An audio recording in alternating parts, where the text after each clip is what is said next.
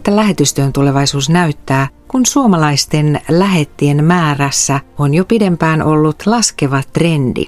Tästä keskustelevat tämänkertaisessa lähetysvartissa Kylväjän apulaislähetysjohtaja Hanna Lindberg ja viestintäpäällikkö Mari Turunen. Lähetystyö on muutoksessa ja se on jatkunut Suomessa koko 2000-luvun ajan. Yksi suurimpia muutostrendejä on laskevat lähetystyöntekijämäärät. Suomen lähetysneuvosto julkaisee vuosittain lähettitilastot ja me ollaan just ihan äskettäin saatu tänne tuoreimmat tilastot vuodelta 2022. Ja nämä tilastot käsittelee lähetysneuvoston 32 jäsenjärjestöä. Viime vuonna näissä jäsenjärjestöissä työskenteli yhteensä 444 lähetystyöntekijää. Tähän lukuun kuuluu myös lyhytaikaisilla ulkomaanjaksoilla olleet sekä Suomessa tai Suomesta käsin lähetystyötä tekevät lähetit. Vuonna 2021 vastaava luku oli 522 ja vuonna 2020 560.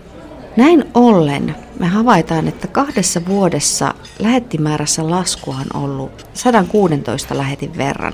Tämä kuulostaa aika isolta. Mitäs Hanna sanot? Niin, kyllähän nämä numerot nyt sillä puhuu karua kieltään.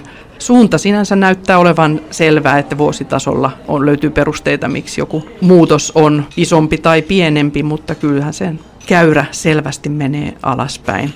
Toki ikäluokat pienenee, kirkkoon ja kristillisiin yhteisöihin kuuluvien määrä pienenee. Tekijöitä löytyy niin kuin sitäkin kautta, mutta kyllä tämä on selkeä trendi, joka on ollut nähtävissä jo pitkän aikaa. Ja se ei ole vain niin luterilaisen kirkon tai kirkojärjestöjen, vaan tämä on kaikissa, niin kuin mainitsit, näissä lähetysneuvostoon kuuluvissa järjestöissä, joka on kaikki kristilliset kirkkokunnat ja suuntaukset edustettuna, tai hyvin moni. Hanna, se toimit tämän lähetysneuvoston kolmehenkisessä puheenjohtajistossa.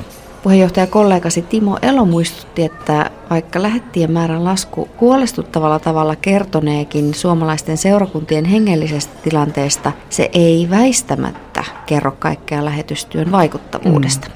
Tämä Timo Elo sanoi näin, että olennaista on myös se, miten ja missä toimitaan. Määrä ei korvaa laatua. Kuitenkin kaiken aikaa laskevat lähettimäärät ovat mielestäni kutsu jokaiselle meille kristitylle pysähtyä kysymään, mitä tämä kertoo omasta ja yhteisöni hengellisestä tilasta. Hanna, kuvaako lähetystyö suomalaisen kristillisen seurakunnan pulssia ja jos kuvaa, niin miltä se pulssi nyt näyttää? Kyllä näinhän sitä sanotaan, että jos ja kun lähetystyö loppuu, niin sit se on hengellisen elämän ja seurakuntaelämän loppukin monella tapaa ja jollain aikataululla. Et jos ei ole ajatusta ja ymmärrystä, että me haluamme jakaa tämän evankeliumin muille ja kaikille maailman kansoille, koska näin me raamatusta selvästi luetaan, että tämä on meidän tehtävä, niin kyllähän se kertoo niin kuin hengellisen sanoman, evankeliumin ja seurakunnan niin kuin identiteetin heikkoudesta tai joku on muuttunut selvästi, jos ei lähetystyötä nähdä tarpeelliseksi ihan niin kuin seurakunnan tai kirkkokunnan näkökulmasta. Ja jos ei ole sellaista lähetyskutsun välittämistä, minkä kautta Jumala pääsisi kutsua yksittäisiä ihmisiä mukaan, niin kyllä se jotain kertoo. Ja mielestäni niin kuin kielteisiä asioita. Että kyllä tämän kanssa kannattaa ja täytyy olla hereillä – ja tämä vie meidät sinne ihan ruohonjuuritasolle, että mistä seurakunnissa puhutaan, mikä on se hengellinen julistus. Puhutaanko Jeesuksesta, evankeliumista, sovituksesta, mikä on evankeliumin sisältö, koska se mitä itse on siinä kokenut, niin kyllähän sen perinteisesti kristityt on halunnut jakaa anteeksi antamuksen ja Jeesuksen kohtaamisen kokemuksen muiden kanssa. Tämä on selkeästi tällainen hengellisen elämän ää, niin kuin sykkeen seurantatapa, mutta tämä oli mun mielestä meiltä erittäin hyvä hoksaus näiden tilastojen äärellä, kun me todettiin, että numerot kertoo jotain, mutta se ei kerro kaikkea. Et meidän pitää osata nähdä myös laajemmin ja erityisesti kun puhutaan vaikuttavuudesta, niin kuin, että mitä työ vaikuttaa, mitkä on ne tulokset, niin kuin numerisesti pieni joukko saattaa tuottaa ja niin vaikuttaa ihan valtavan isoja asioita. Yhden ihmisen takana voi olla verkostoja, kohtaamisia, jotka ikään kuin lumipallonkin omaisesti tai niiden verkostojen kautta lähtee vaikuttaa. Ja niin kuin kylväjässä on tästä kokemusta, eli me koetaan, että me ollaan saatu olla kokoamme suurempia nimenomaan niin kuin yhteistyön ja verkostojen kautta ja vaikuttaa sillä tavalla moninkertaistavasti. Ja meillä on erityisesti tästä diasporatyöstä tästä kokemuksia. Siellä on monta toimijaa yhdessä ja sellaisella keskeisellä, kriittisellä paikalla oleva yksikin lähetti voi osaamisensa, intonsa kutsumuksen kautta olla kutsumassa muita ja tekemässä vaikuttamista, mitä se tehtävä sitten onkin. Jos tarkastellaan lähettien jakaantumista, niin huomataan, että helluntalaisella Fidalla on eniten lähettejä, kaikkiaan 127. Sitten jos tullaan luterilaiselle puolelle, niin nämä luterilaiset lähetysjärjestöt voidaan jakaa kolmeen ryhmään, joista lähetysseuralla on 58 lähettiä ja sitten viidennellä herätysliikkeellä ja näiden järjestöillä yhteensä 93 lähettiä. Kylväjä kuuluu tähän porukkaan ja kylväjällä on tällä hetkellä 40 lähettiä tai siis oli tuossa mm. viime vuoden ja, tilastossa. Nämä kaikki joo. on siis vuoden 2022 joo. lukuja. No sitten kolmas äh, luterilainen ryhmä on evankeliset lähetysjärjestöt ja niillä on yhteensä 30 lähettiä. Jos katsoo nyt tätä kokonaisuutta, niin kylväjä 40 lähetillä on ihan huomattava niin kuin toimia. Miten sä nyt apulaislähetysjohtajana suhtaudut tällaisiin numeroihin ja vertailuun? Kun puhuttiin näistä trendeistä, niin tämä on ollut sellainen myönteinen trendi niin kuin kylväjän näkökulmasta. Eli vaikka kokonaismäärät on selkeästi pienentynyt, meidän kirkon vertaisjärjestöt, kumppanijärjestöt, siellä lähettimäärät on myös valitettavasti selvästi vähentyneet, niin me ollaan pystytty tässä mielessä juoksemaan paikallamme ja pitämään ja uudistamaan sitä 40 ja plus lähettimäärää se on niin kuin hyvä tavoite ja meidän lähetit toki on vaihtunut, että sellaisia pitkäaikaisia koko elämän kestäviä lähettiuria on koko ajan vähemmän ja vähemmän, mutta me ollaan pystytty pitämään tämä määrä niin, että meillä on siellä työalueilla tekemässä työtä yhdessä kumppaneiden kanssa jatkamassa sitä työtä. Ja meidän kautta on tullut Suomeen myös niin kuin sen lähetyksen kokeneita ihmisiä, jotka täällä voivat sitten omalla paikallaan jatkaa vaikuttamista lähetyksen hyväksi ja myös palvella ihan ei vaan niin kuin ikään kuin seurakunnan sisällä muistuttamassa tästä lähetyksen keskeisyydestä, mutta he ovat myös palvelemassa vapaaehtoisina tai aktiiveina esimerkiksi kotimaassa tapahtuvassa pakolaistyössä, diasporatyössä, eri kansanryhmien parissa. Tämä niin kuin vaikutus ja työ tapahtuu niin kuin monella tasolla. Näkyy myös siellä, mistä ei enää tilastoida tällaisiin tilastoihin. Kylvässä on alusta lähtien painotettu ihmisten lähettämistä työalueille. Miksi? Meillä niin tämmöinen inkarnaation ajatus on ollut tärkeä. Se oli se tapa, millä Jumala toimi. Hän valitsi Israelin kansan, hän valitsi lähettää poikansa, tulla itse ihmiseksi tänne meidän keskelle, inkarnoitua, tulla yhdeksi meistä. Kyllä me nähdään, että lähettien rooli on ennen kaikkea inkarnoitua sinne Toki usein on se evankeliumi vietävänä, voi olla tällaista länsimaisesta taustasta johtuvaa niin kuin teknistä, hengellistä, organisatorista osaamista, mitä voidaan tuoda paikallisten avuksi ja heidän käyttöönsä, ikään kuin tällä perinteisesti lähetystyön näkökulmasta. Mutta kyllä myös se henkilökohtainen kohtaaminen, me ollaan yhdessä Jumalan valtakunnassa, Jumalan edessä, lähetit ja ne paikalliset. Lähetit ovat myös hyvin vahvasti se ne kasvot ja se silta, viestin tuojat tänne meidän seurakuntiin ja järjestöihin, eli pitävät sitä meidän pulssia sykkimässä, tuovat terveiset siskoilta ja veliltä lähetyskentiltä tai pitävät yllä sitä meidän ymmärrystä, että työ on vielä kesken. Edelleen on niitä ihmisiä, jotka eivät ole kuulleet tai kohdanneet evankeliumia Jeesuksesta.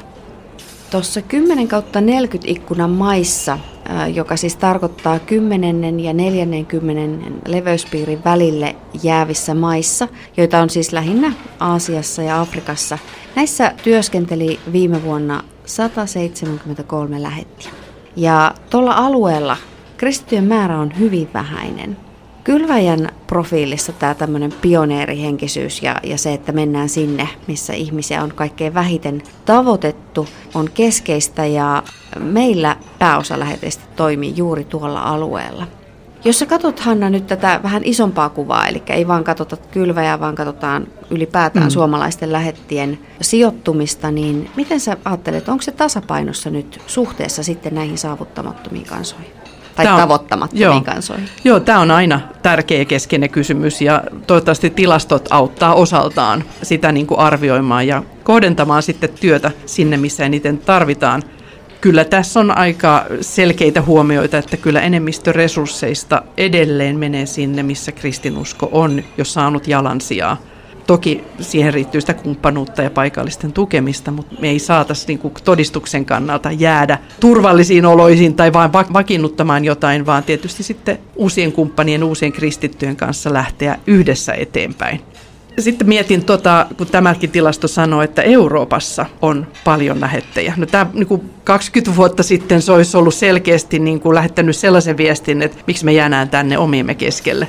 Että mitä on ymmärretty väärin, kun tehdään niin kuin kristillisen kirkon keskellä muka lähetystyötä. Mutta tämä kertoo globaalista pakolaisuusaallosta siitä, että maailma on muuttunut. Eli tänne Eurooppaan on tullut niitä, joille heidän kotimaassaan on, on jo julistettu tai missä on vaikea ollut viedä evankeliumia nyt pakolaisuus, tämmöinen globaali pakolaisuus on tuonut heitä tänne Eurooppaan ja heitä voidaan kohdata. Ja on hienoa huomata, että järjestöt, kirkot ovat ikään kuin ketterästi reagoineet tähän tarpeeseen, lähettäneet ja sijoittaneet lähettejä siellä, missä tarve ja myös mahdollisuudet on suuret. Eli tässä kohtaa esimerkiksi Euroopassa, ja näinhän kylväjäkin on tehnyt. Vaikka pitkäaikaisten työntekijöiden määrä on laskenut, niin kiinnostus lyhyt- ja määräaikaiseen lähetystyöhön on kasvanut erityisesti nuorten sukupolvien keskellä. Jokainen sukupolvi pitää tavallaan niin kuin erikseen tavoittaa, opettaa heille lähetystyömerkitys ja tämä on nyt erityisesti sitten täällä kotimaassa seurakuntien ja kirkkojen tehtävä. Ja tämä nyt aika laajastikin herättää vähän huolta, että jos yleisestikin lähetyksen niin kuin merkitys ja jopa arvostus koetaan, että se jää vähän marginaaliin, niin myös niin kuin nuorten parissa sen niin kuin keskeisyys meidän kristityn identiteetin kannalta, niin siihen täytyy kyllä kiinnittää huomioon. Ja onneksi on iloisiakin esimerkkejä siitä, miten tällaisia kristittynä elämisen kutsua syventäviä mahdollisuuksia tarjotaan nuorille. Tästä niin Kylväjän ja meidän lähikumppanien yhteistyöstä voi mainita tämän Legacy-projektin. Että siinä on niin ekumeenisesti eri kristillisiä seurakuntia ja järjestöjä mukana. Meillä on tämä lähetetty koulutus täältä luterilaiselta puolelta ja järjestöt pyrkii tarjoamaan myös tämmöisiä lyhytaikaisia niin tutustumispalvelumahdollisuuksia. Mä itse pidän tästä hirveän hyvänä sitä ajatusta, että sä olet kristitty ja Jeesuksen todistaja, olet sä missä tahansa, oman arjen keskellä. Meillä on kasvavassa määrin ei vain enää uskosta ja kristillisestä uskosta ja kirkosta vieraantuneita, vaan kastamattomia perinteisessä mielessä pakanoita, jotka eivät tiedä ja tunne kristinuskosta mitään. Heitä on täällä niin kuin Suomessa. Joten siinä mielessä esimerkiksi se, että nuoret elää kristittynä koulussa, opiskelupaikoilla – siinä on hyvin vahva tämmöinen niin kuin missionaarisen elämäntavan tarve ja mahdollisuus. Et toisaalta sitten tällaisissa niin kuin lyhytaikaisissa tutustumis- määräaikaistehtävissä on tärkeää muistaa, että lähetystyössä ei ole pikavoittoja.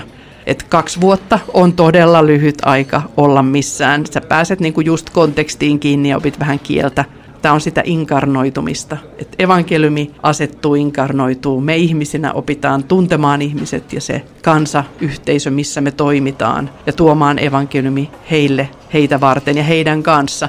Elämä vaatii elämistä ja työtä. Tämä on tärkeää tuoda myös sit noille nuorille. Näin Kylväjän apulaislähetysjohtaja Hanna Lindberg ja viestintäpäällikkö Mari Turunen.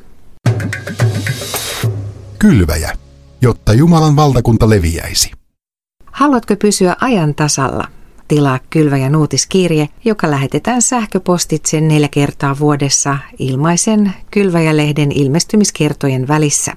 Lisätietoa löydät osoitteesta kylvaja.fi. Ja nyt lähetysvartin päätteeksi vietetään vielä yhteinen rukoushetki Hannan johdolla. Pyhä Jumala, rakas taivaallinen Isä, Herra, sinä tulit meidän keskellemme.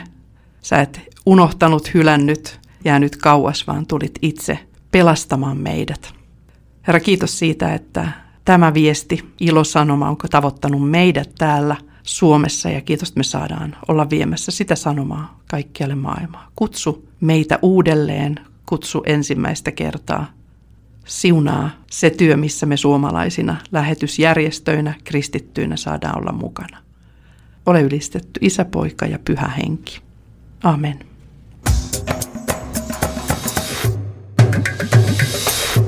kylvaja.fi